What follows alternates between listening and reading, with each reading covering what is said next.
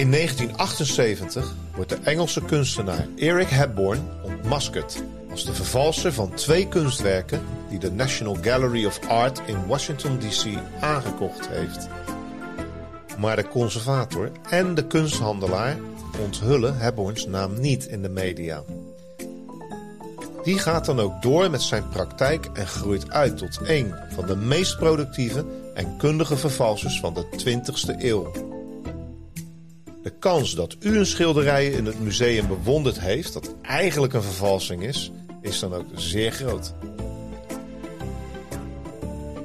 Dit is Kunstmafia, een podcast over roof, vervalsing en zwendel in de internationale kunst- en antiekwereld door Rick Bouwman en Robert Tettero. Deze keer in Kunstmafia zaak 6. Eric Hepburn en de duizend vervalste meesterwerken. Hoi Robert. Robert, uh, vervalste meesterwerken. Hoeveel zijn er eigenlijk uh, in de wereld? Volgens Eric Hepburn meer dan duizend, want die komen van zijn eigen hand. En ja, dat is natuurlijk een bizar hoog aantal als je dat zou plakken op elke vervalser. En er zijn er heel veel geweest. Dan gaan we in Kunstmafia nog uh, meerdere uh, grote vervalsers uh, tegenkomen. Maar we hebben natuurlijk ook al van Megen gehad. En je hebt vervalsers in voorgaande eeuwen gehad. Dus dat is heel moeilijk. De vraag is, als je het herkent, uh, hoe dan? Kun je het zien? Dus ik uh, weet niet, die getallen die verschuiven. We komen er later nog even op terug, denk ik. Ja, inderdaad. We, we gaan daar zeker nog op terugkomen. Maar laten we eerst eens even kijken naar de hoofdpersoon van, van deze aflevering. En dat is uh, Eric Hepburn. Ja, hij werd in 1934 geboren in Londen. Het gezin waar hij in opgroeide was niet echt heel stabiel. Want zelfs moeders die was vrij hardhandig naar hem. En Erik zelf, daar mankeerde toch eigenlijk ook wel wat aan. Want toen hij acht was ja, zou die brand gesticht hebben op school. En eh, achteraf bleek dat niet waar te zijn. Maar toen dacht hij van ja, allemaal leuk en aardig als jullie dat tegen mij zeggen. De straf had hij ook al gehad? Die straf daarvoor. had hij gehad uh, daarvoor. En uh, toen dacht hij van weet je wat, ik, uh, ik steek hem echt in de brand. Dus dat heeft hij ook gedaan. Ja, daarom kwam Eric Hepburn terecht op een, op een kostschool. Een strafkostschool, zoals dat in Engeland natuurlijk gewoon is in die tijd daar uh, moedigde leraren wel zijn schilderstalent aan. Dus dat is misschien een geluk bij een ongeluk geweest dat hij, uh, dat hij wel die school meegemaakt heeft. Nou ja, goed, uh, hij gaat verder met zijn leven en als 21-jarige gaat, gaat hij toch charismatische Hepburn, die gaat naar de Royal Academy. Hij floreert en wint diverse prijzen voor tekenen, etsen en schilderen. Hij wint ook de prijs van, uh, van dat moment. En dat is een uh, Prix de Rome. Daarom mag hij een uh, studiebeurs verkrijgen. Waardoor hij naar Rome kan in 1959. En dan is hij al een jaar of 24. En dat is natuurlijk een belangrijk moment voor hem geweest. Want dat betekent dus dat hij echt een vak heeft geleerd. En dat hij er ook erg goed in is, anders krijg je die prijs niet. En ja, in het Rome van 59 ja, leert hij de internationale kunstzien te kennen. Kunstenaars, kunsthistorici. Het is natuurlijk op zich al een land van kunsten. Dus dat uh, gaat heel goed. En in 1960 ontmoet hij iemand wat ja, gaat wel een uh, rol in zijn leven spelen. Namelijk ene Sir Anthony Blunt. En daar kun jij iets meer over vertellen. Ja, die is in de kunstwereld een, uh, een fenomeen. zeker op dat moment. Uh, en Sir Anthony Blunt uh, was in 1956 eh, overigens uh, was die tot Sir. omdat hij actief was als conservator op, in het, in het Koninklijk Huis van, van Engeland. Hij was een begrip in, in, in Engeland op dat moment. Maar hij was in 1925 was hij al een van de jongste docenten op de Cambridge University. En wat was daar nou uh, zo bijzonder aan? Op de Cambridge University werden de mensen steeds meer aanhanger van het uh, communisme. En met name in de midden jaren 30, uh, eh, toen Hitler aan de macht kwam, waren toch een aantal leerlingen op, op de Cambridge University die zich af gingen zetten tegen het nazisme en kozen voor het communisme. Nou, dat is toch wel bijzonder. En ja, wij zullen daar later nog even op terugkomen. Want er gaan nog wel hele vreemde dingen gebeuren rondom dat Cambridge gebeuren. Nou was die Hepburn, die kwam dus in contact met, met deze Sir Anthony Blunt. Daar kan jij misschien nog iets over vertellen. Nou ja, er is natuurlijk een verschil van 30 jaar in leeftijd. Uh, Hepburn was nog jong en uh, Blunt was al uh, op leeftijd. En, maar ja, neem me aan dat hij daar geweest is om te kijken wat de Engelse studenten zo al presteerden. Ja, en die was wel onder de indruk van Hepburns werk, want dat was zeer goed. En dat kwam heel dicht bij een, een, schilder uit de 17e eeuw, Poussin, die, waar Blunt expert in was. En die dacht bijna van, nou, het lijkt wel echt wat hij hier aan het maken is. Maar nee, het is van deze jongen. Ja, nou goed. En uh, deze jongen, Eric Hepburn, die uh, keert dus terug naar Londen, waar hij werkt uh, voor een restaurateur. En hij krijgt niet alleen de opdracht om de schilderijen te restaureren, maar zelfs ook om ze te verbeteren. En ja, dat is toch wel bijzonder. En soms begon dat zelfs al vanaf een volledig blanco doek, zodat ze uiteindelijk voor meer geld nog verkocht konden worden. Maar dat betekende natuurlijk ook dat die Eric Hepburn wel in staat was om een uh, blanco doek om te zetten in een schilderij, wat blijkbaar toch fantastisch was. Want het bracht heel veel geld op. Ja, het werd als echt verkocht. Dus eigenlijk was hij al een beetje aan het vervalsen. En uh, ja, dat is uh, als, het, als het al niet eerder eens een idee was, omdat hij blunt zei van je bent wel erg goed, het lijkt wel echt. Dat hij misschien hier wel eens een idee heeft gekregen om te zeggen: Weet je wat ik ga doen? Ik ga werk vervalsen. Er zat ook wel een reden achter, want zijn eigen werk, dat deed het niet zo goed. Hij werd eigenlijk alleen maar geroemd om uh, hoe goed zijn kopieën waren. En toen dacht hij, nou weet je, als het zo goed is, laat ik me daar maar eens echt in gaan verdiepen. En dat leerde hij bij die restaurateur. En dan later, in dezelfde stad, Londen nog, uh, ontmoet hij een antiek uh, winkeleigenaar. Ja, en daar raakt hij bevriend mee. En daar leert hij om uh, van oude prenten, om daar de geschiedenis van het papier en het gebruik ervan in de kunst te kunnen bewerken. Ja, want wat hij doet eigenlijk, dat is heel slim. Hij haalt gewoon het papier uit oude boeken. En dan denkt hij, als dit nou 17e eeuws papier is, uit een boek. Hè, de allereerste bladzijden zitten altijd een aantal uh, lege bladzijden. Die haalde hij eruit en dacht, dit komt uit een 17e eeuws Nederlands boek. Daar moet ik een 17e eeuws Nederlandse uh, kunstenaar bij zoeken. Bijvoorbeeld Rembrandt, ik noem maar wat. Of uh, uh, Breugel. En dat deed hij dan ook. En dan had hij natuurlijk een origineel papier. Dan moest hij alleen nog zoeken van hoe, hoe ga ik dat verder vervalsen. Maar wat er eigen gebeurde, nog wel belangrijk om te vermelden. Hij schilderde niet alleen. Hij maakte ook voortekeningen, schetsen. Die zeg maar een voorstudie zijn voor een schilder. Voordat hij echt een groot schilderij gaat maken. En Misschien dat een kunstenaar nu nog wel eens een foto maakt. Dat ging natuurlijk niet in die tijd. Dus een, een, een, een schilder ging naar buiten toe, tekende uh, een straat, een uh, mooi paleis of een landschap. Nam het mee naar binnen toe. En ja, die, die tekeningen werden later weggegooid.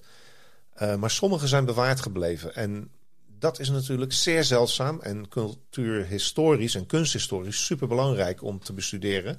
Die zijn heel veel waard. En dat had hij door. Ja, nee, je werkte dus uh, vooral ook in de stijl van de oude meesters. Zoals uh, Van Dijk, Poussin, Rubens en Breugel. Zijn werk, oftewel het werk van Eric Herborn, werd dus beschouwd als authentiek en, stilistisch zelfs als uh, briljant. Dus hij begon zijn stukjes te verkopen natuurlijk. En nou ja, hij heeft ze verkocht voor duizenden ponden, tienduizenden ponden aan de meest beroemde kunstveilingen.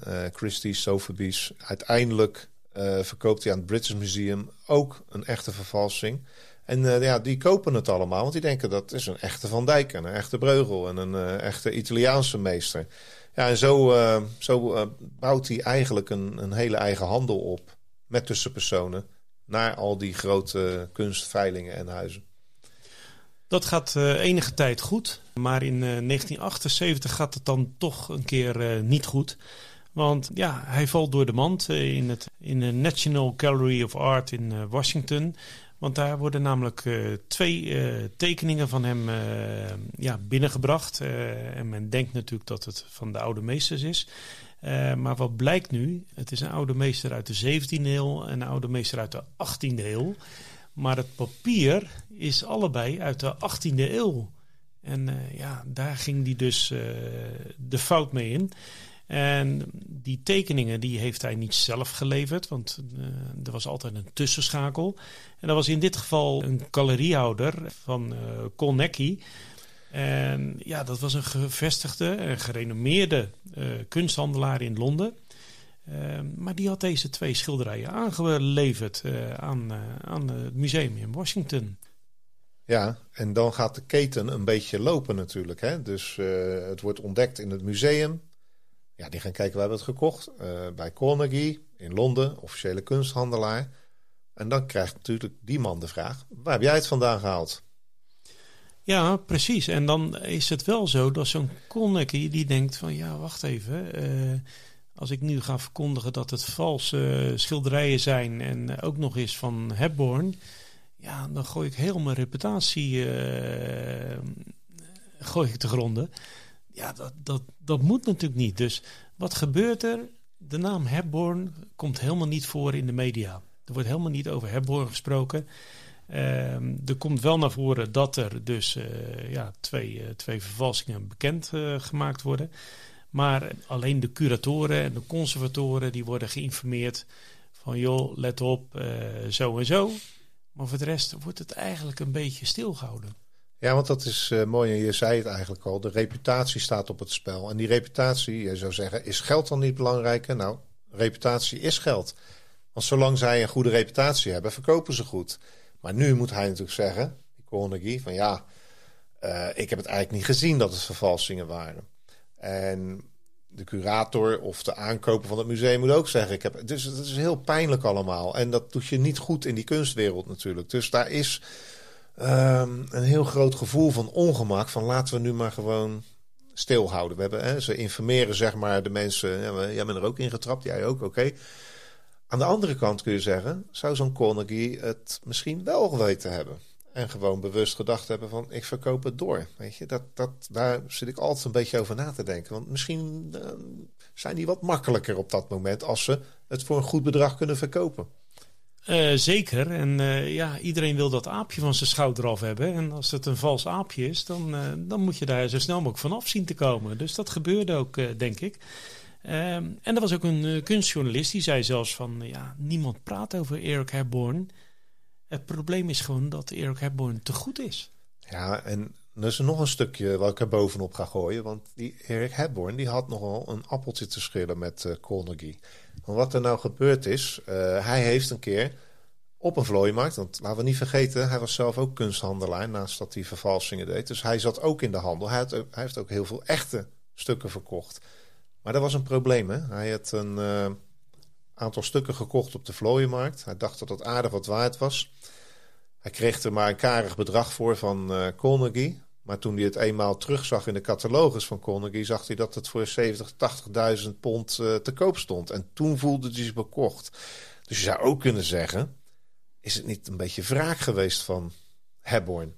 Om die valse stukken via hem te verkopen aan het museum. Dat hij wist dat. Weet je, we krijgen nu een soort van drie verschillende soorten en, en uh, verhalen. Maar ook aan de andere kant reputatie, elkaar oplichten, wraak nemen, elkaar afzetten. Het is een beetje een wereldje wat heel schimmig is eigenlijk. Ja, en hebben we dit al niet eerder een keer uh, meegemaakt? Een uh, Han van Megeren. Uh, ja, dat, dat herken ik hier ook weer in. En ik, ik, las ook dat die, die Kolnecki was een doelwit van hem. Maar ja, eigenlijk was heel die kunstwereld voor hem een doelwit. Want hij vond het elitair, te snobistisch. ze wisten het allemaal wel. Terwijl Erik Herborn vond dat die kunstexperts en kunsthandelaren het eigenlijk helemaal niet wisten. Hij was de kenner en ja, hij vond dat zij dat eigenlijk helemaal niet waren. Ik denk dat hij er gewoon van genoot, net zoals uh, van Megeren, van kijk, hier heb je een vervalsing. Ik zeg je eigenlijk, maar dan ziet hij van, hé, hey, het werkt joh. Ik kan nog veel meer verkopen. Ik ga gewoon door. En, maar aan de andere kant zit er ook een soort van frustratie achter voor hem. Want Hebborn kan nooit zeggen, ja, hij wordt bewonderd. Elk stuk wat hij verkoopt en wat doorgaat van de ene kunsthandel of veiling naar een privéverzamelaar of een museum, is zijn werk. En het wordt allemaal echt aangemerkt. Dus hij is net zo goed als Poussin, hij is net zo goed als Breugel, hij is net zo goed als Van Dijk. Maar hij kan het met niemand delen. Hij kan het tegen niemand zeggen. Nee, en ondanks dat hij in 78 natuurlijk dat boven water is gekomen dat er twee vervalsingen waren in Washington, is hij daarna toch door kunnen gaan met het vervalsen, omdat zijn naam dus even nog niet genoemd werd. dat betekende dat hij nog zo'n 500 vervalsingen gemaakt zou hebben, volgens eigen zeggen. En uh, die zouden zelfs uh, rond de 30 miljoen waard geweest zijn. Dus ja, het, was niet alleen een vervalser, maar het was echt een meestervervalser. En dat geeft ook alweer aan dat het niet om kleine bedragen gaat. En dat het, uh, ja, inderdaad, het is, houdt zichzelf bijna in stand. Maar hoe was het dat hij zo goed was? Want hij heeft ook nog een boek uitgegeven, de Art Forgers Handbook. Dus dat is de kunstvervalsers handboek. Ja, nou. volgens mij is dat een uh, mega bestseller geweest. Want uh, ik geloof dat alle kunstvervalsers na zijn uh, periode dit boek in, in, de, in de kast hebben staan. En waarschijnlijk zelfs op tafel hebben liggen. Want ja, ja, en ook alle kunstexperts en Carnegie en de handelaren. En iedereen zit erin te bladeren van... nou, ik heb een nieuw stuk hier op de tafel liggen. Laat ik eens even kijken wat Eric Hebben daarover geschreven heeft. Dus Eric Hepburn met zijn vervalsersboek uh, bedenkt 101 manieren om hoe je een schilderij of een tekening kunt verouderen. Hoe je het zo kunt tekenen en de lijnvoering kunt maken dat uh, echt iedereen erin trapt.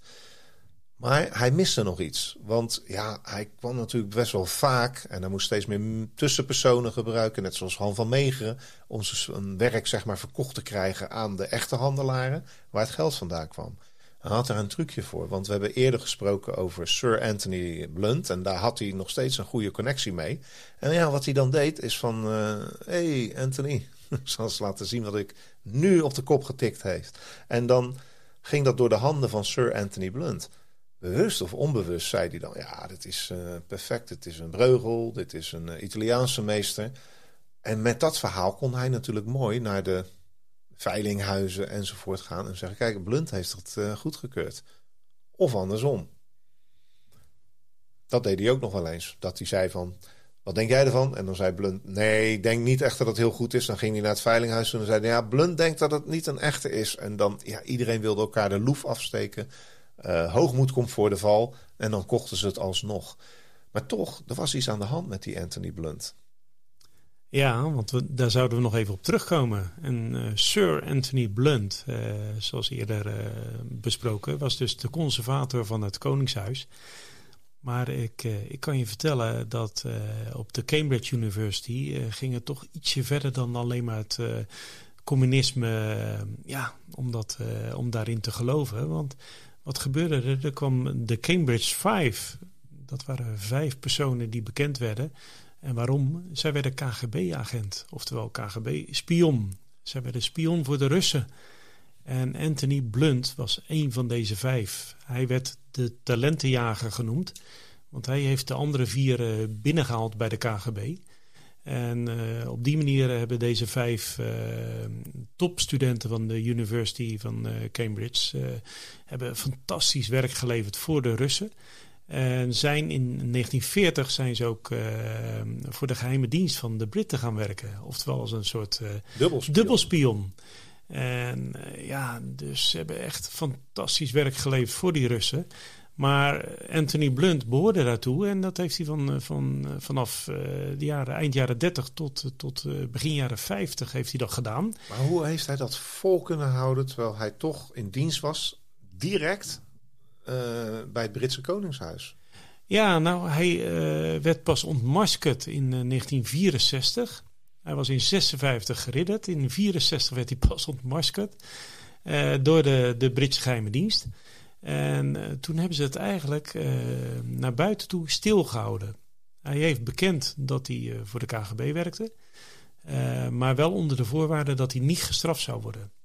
Dus hij werd ook niet gestraft in de vorm van uh, zijn werkzaamheden voor het Koningshuis. Hij bleef gewoon zitten daar. Nou moet ik wel zeggen dat uh, ook bij het Koningshuis waren er wel een aantal zaken die speelden in, uh, in die jaren zestig. Die niet helemaal goed door de beugel konden. er waren wat seksschandalen in de omgeving van het Koningshuis. Dus ja, al met al werden beide zaken een beetje in de doofpot gestopt. En Anthony Blunt bleef dus aan als, uh, als conservator. Maar in 79 kwam er een boek uit in, in Groot-Brittannië. En ja, toen was het niet meer tegen te houden. En toen moest premier Thatcher, die moest bekendmaken dat Anthony Blunt, want zijn titel werd gelijk ontnomen door de koningin, dat Anthony Blunt dus een KGB-spion was. Dus ehm, Anthony Blunt was een KGB-spion. Eric Hepburn was een vervalser. De een gaf aan de ander zijn schilderijen en tekeningen. En die werden, zouden ze dit van elkaar geweten hebben? Ik, ik weet het niet. Ik, uh, ik, denk, ik denk dat uh, Eric Hepburn uh, misschien niet zou kunnen weten dat Anthony Blunt fungeerde als een KGB-spion. Maar andersom lijkt me haast niet mogelijk dat ja, Anthony Blunt was zo, uh, zo ja, zo'n expert op gebied van kunst. Waarschijnlijk vol met passie. Dat ja, hij dan ook. Die moet toch weten het dat. Het eh, goedkeuren van, van vervalsingen, dat dat eigenlijk niet. En toch waren ze goed bevriend. Ja. En beide besodemieten ze de boel. Eigenlijk kunnen ze zo stellen. Ja, dat is uh, een beetje het verhaal. Nou ja, goed. Um, Eric Hepburn, um, zijn leven gaat verder, maar hij houdt zich voornamelijk bezig met het uh, schrijven van uh, nog een autobiografie. Um, en de Art Forgers handboek, waar we het net over hebben gehad. Maar inmiddels terug in Rome, waar hij lange tijd woont, gaat zijn leven ook een beetje achteruit. Hij drinkt meer, hij wordt regelmatig dronken uh, gezien in, in de piazzo's. En op een dag, een regenachtige dag, wordt hij gevonden op straat in de regen bewusteloos. En als ze hem dan uh, nader bestuderen, dan zien ze dat hij een zware hoofdwond heeft. Hij wordt naar het ziekenhuis gebracht. Hij raakt in coma. En een uh, paar dagen later overlijdt hij. En ja, dat is een beetje vreemd, want in 2019 komt er een artikel uit in The Guardian. En dat zijn twee filmmakers. En die filmmakers die hebben een tv-serie uh, zijn ze aan het maken of aan het voorbereiden. Op basis van zijn autobiografie van Eric Hepburn. Ze willen zijn hele leven beschrijven. Wat wij nu in het kort hebben gedaan. En daarmee een, uh, een leuke serie maken. En dan lopen ze tegen allerlei mensen aan die ze interviewen. Oude vrienden, kennissen, familie enzovoort. En nou ja, die komen met een bijzonder verhaal, hè Rick? Ja, die komen met het verhaal dat ze denken dat er een, uh, toch wel een uh, maffia-connectie uiteindelijk een uh, rol gespeeld heeft bij de dood van, van Eric Hepburn. En er zou meerdere malen hier iets over gevonden zijn. en Hepburn zou ook gezegd hebben tegen zijn vrienden dat hij bang was voor, voor een bepaalde gewelddadige dealer, maffia-dealer. hij had natuurlijk een hoop vijanden gemaakt. Heeft natuurlijk veel mensen. Ik, ik kan me zo voorstellen dat hij bijvoorbeeld vervalste kunst heeft uh, verkocht aan een handelaar of een privéverzamelaar. Uh, ja, die komt daarachter. Die, is, uh, die heeft daar een half miljoen voor betaald. Het is nog maar niks waard. Maar je kunt het ook niet gaan vertellen, want dan zit je zelf je al je geld kwijt. Dus misschien dat iemand hem een steen op zijn kop heeft gegooid. Of ik ja, dat er meer aan de hand was. Ik denk dat er meer aan de hand was. Want wat gebeurde er namelijk na zijn dood? zijn appartement werd volledig overhoop gehaald. Ehm, en uh, ja, het leek er wel op alsof ze bezig waren in zijn appartement om eventueel uh, ja, vondsten uh, weg te werken. Dat, dat men niet zou, iets zou kunnen terugvinden van de eventuele daders. En wat natuurlijk nog gekker was, is dat er helemaal geen politieonderzoek geweest is. Ja, maar dat is ook wel weer dat bijzonder. Dat is natuurlijk wel bijzonder. In zijn eigen memoires of in zijn biografie schreef hij eigenlijk al dat hij een portret aan het maken was voor een uh, maffiabaas. En had hij een beetje een raar verhaal bij dat hij door drie, vier man onder schot werd gehouden. Terwijl hij aan het schilderen was. Ja, dat, dat lijkt mij uh, dat je daar niet beter van gaat schilderen. Maar nou ja, hij heeft wel een keer aangegeven, dus ook in zijn eigen uh, memoires, dat hij links had met de maffia. Ja, wat stel je voor dat hij gedwongen werd om uh, vervalsingen te maken voor de maffia. Dat is natuurlijk goed verdienen. En dat wisten ze sinds 78 al, dat hij ja, een, een vervalser was. Dus dat zou nog best wel kunnen eigenlijk. Dus het eigenlijk blijft een beetje een, uh, een mysterie. Uh, de, de makers die zeggen dat hij vermoord is in plaats van ongeluk. Dus Rick, wat denk jij? Ja, nou, die filmmakers kwamen nog met, met iets, iets extra. De, dat een van de beste vrienden van Eric Herborn die zou eh, de naam en de foto gegeven hebben van iemand die vermoedelijk verantwoordelijk was. maar ze durfde, dan?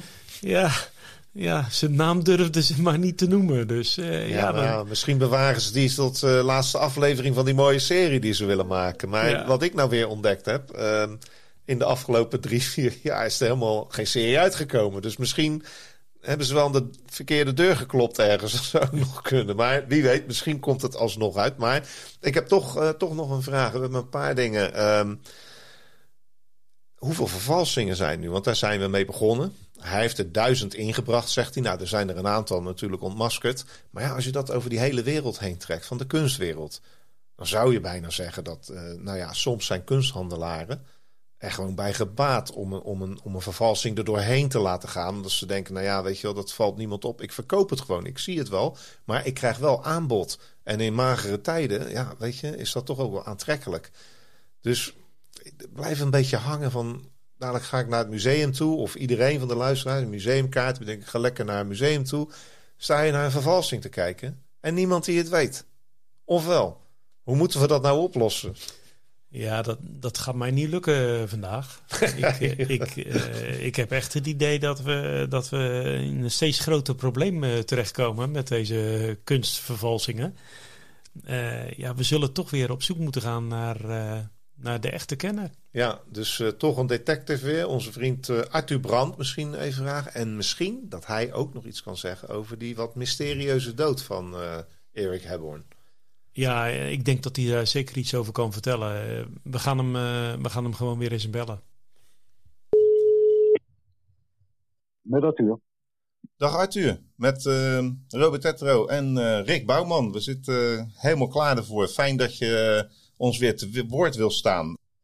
We hebben Erik Hebborn voorgesteld, ja, door zijn vervalsersleven een beetje gevolgd. Ja, en dan hebben we toch een aantal vragen die, die bij ons naar boven komen. Met name hoe, hoe kan het nu zijn, want het gaat dan over duizend, zo niet duizenden vervalsingen van schetsen, tekeningen, voorstudies, ja, geloof ook schilderijen enzovoort. Hoe, hoe is het toch mogelijk dat iemand zoveel in de markt kan zetten? Ja, nou ja, als je daar één woord op wil opplakken, dan is het geld. Hij was natuurlijk iemand die wel wat kon. Hè? Hij heeft op de Royal Academy gezeten. Uh, hij heeft daar zelfs prijzen gewonnen als kunstenaar. En wat zie je dan bij zo'n man? En we hebben daar meer voorbeelden van. Hij gaat dan zelf tekenen, uh, schilderen. Hij denkt dat hij ook een grote naam zal worden. En de critici vonden hem niet goed genoeg om hem eigenlijk te bespreken. Men zei niet van, oh, dit is de nieuwe Van Gogh of de nieuwe Rembrandt. Dus um, hij heeft gedacht van, nou ja, ik ga het zo niet redden, weet je wat, dan ga ik maar op een andere manier mijn geld verdienen. En dat zie je vaker, hè, dat goede vervalsers zijn vaak ook goede schilders geweest. Maar die hebben het niet gemaakt. Het beroemdste voorbeeld is Han van Meegeren. Een van de beroemdste vervalsers. Ik weet niet of jullie hebben, die hebben jullie al behandeld. Hè? Ja, hebben we gedaan. En de, inderdaad, ja. klopt inderdaad dat hij ook uh, ja, een soort van frustratie dan um, heeft ja, gehad. Ja, dan zeggen ze van, oh, de critici vinden mij niet goed genoeg. Dan zal ik ze even laten zien uh, of ik wel goed genoeg ben om ze, te, om ze in de boot te nemen met vervalsingen. Ja, en dat lukt dan af en toe. Maar wat je ziet is, we zitten ook hier in een tijd, uh, de jaren 70, 80. Ja, dat het, je had nog geen internet natuurlijk. Hè, dus het was, was, wat moeilijker om met één druk op een knop, uh, zeg maar, iedereen in de kunstwereld op de hoogte te brengen dat van vervalsactief is. Daar komt bij dat uh, in het verleden zijn er wel werken, uh, bekende werken heeft men van gezegd, zijn vervalsingen. Bleken later geen vervalsingen zijn.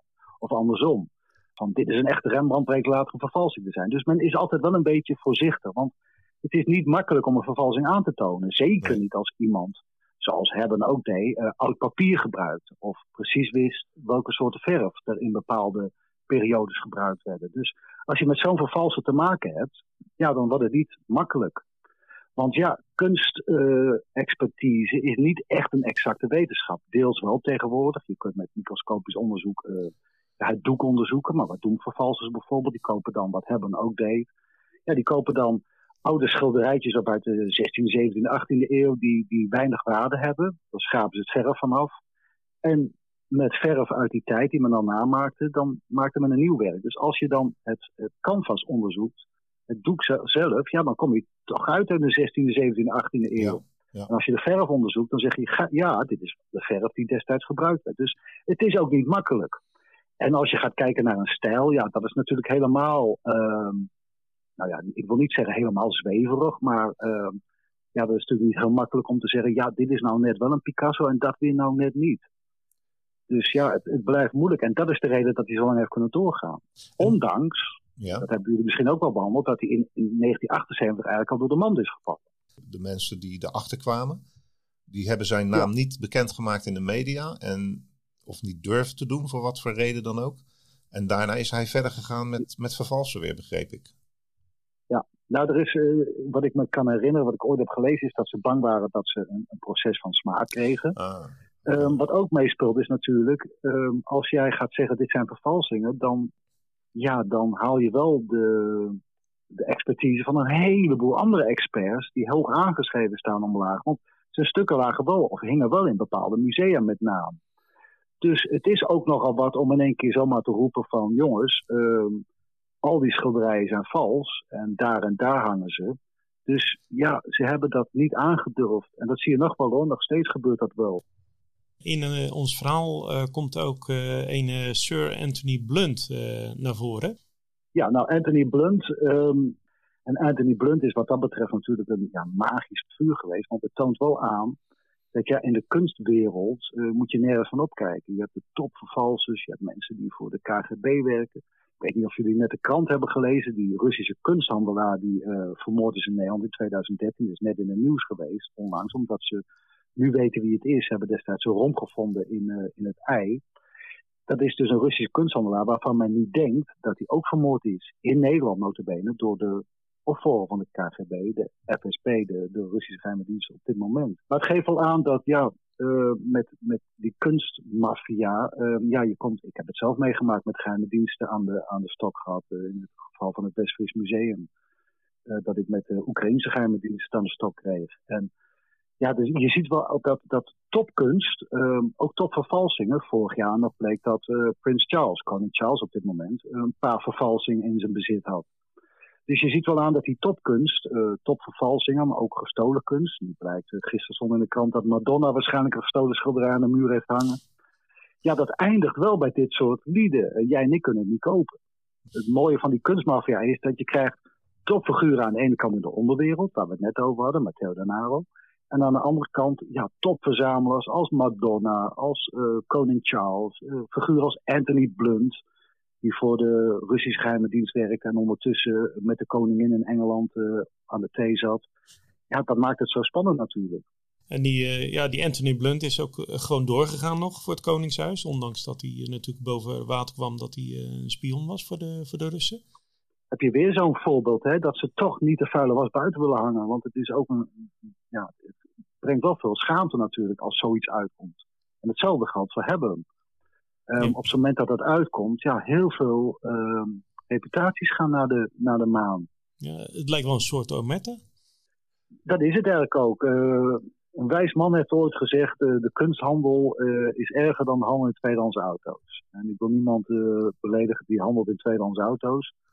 De handel in kunst, daar gaat zoveel geld in om. En dat trekt natuurlijk bepaalde types aan.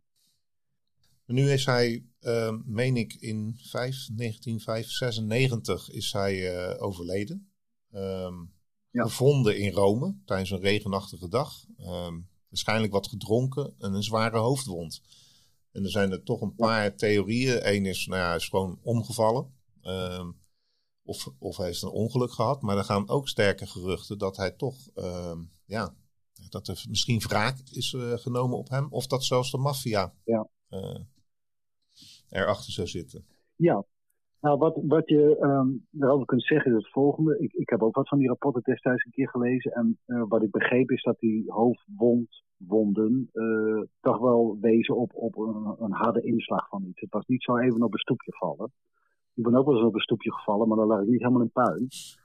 um, dus ja, het, het, het, wijst er wel een beetje op dat hij waarschijnlijk toch um, ja, niet helemaal natuurlijk als einde is gekomen. En het is natuurlijk ook wel typisch hè, dat uh, zo'n man als Hebben uitgerekend naar Rome gaat. En zeker in die tijd was Rome, ik, ik hoor het van, van andere kunstvervalsers, wel het mekka voor de kunstvervalsing. Uh, je had fabrieken, de, de, de, grap, de grap is, uh, een van die figuren vertelde maar dat er is een fabriek daar. Aan de voorkant komen IKEA-meubelen binnen en aan de achterkant komen zogenaamde 17e eeuwse, 18e eeuwse Franse Louis weet ik veel wat, stijl meubelen naar buiten. Dus het was wel ehm, ja, de plek, het mekka voor, voor vervalsers. En hebben, ja, die kan natuurlijk ehm, daar, zeker nog in die tijd, voor de Italianen best nuttig zijn geweest. En ja, dat hij vermoord zou zijn, ik schat die kans er wel, wel vrij groot in. Ja, en er toch weer een link met de maffia aan het eind, een beetje. Ik weet nog dat ik een keer in Rome liep met iemand, ik ga zijn naam niet noemen, maar die had ook wel eens uh, dit soort trucjes uitgehaald. En op een gegeven moment zei hij van daar en daar is een fabriek, laat hem er even heen. En hij bleef op de hoek staan. Hij zegt, ja, als ze mij zien, dan wordt er geschoten. Okay. Dus uh, hij bleef op de hoek staan. Dus ik ben eventjes daar door die straat heen gegaan. Maar het geeft wel aan dat ja, Rome is toch wel de plek van de vervalsers. En Um, ja, er wordt ook wel eens geschoten in Rome, zoals we allemaal weten. Dus Zeker. Het zou mij niks verbazen als, als die theorie, die toch wel behoorlijk wat mensen aanhangen, ook mensen vrij dicht tegen hebben aan, dat die toch uh, blijkt te kloppen. Luister jij graag naar Kunstmafia en wil je Rick en Robert ondersteunen? Ga dan, als je wat kan missen, naar fooiepot.com slash kunstmafia en geef daar een digitale fooi. Dus fooiepot.com slash kunstmafia.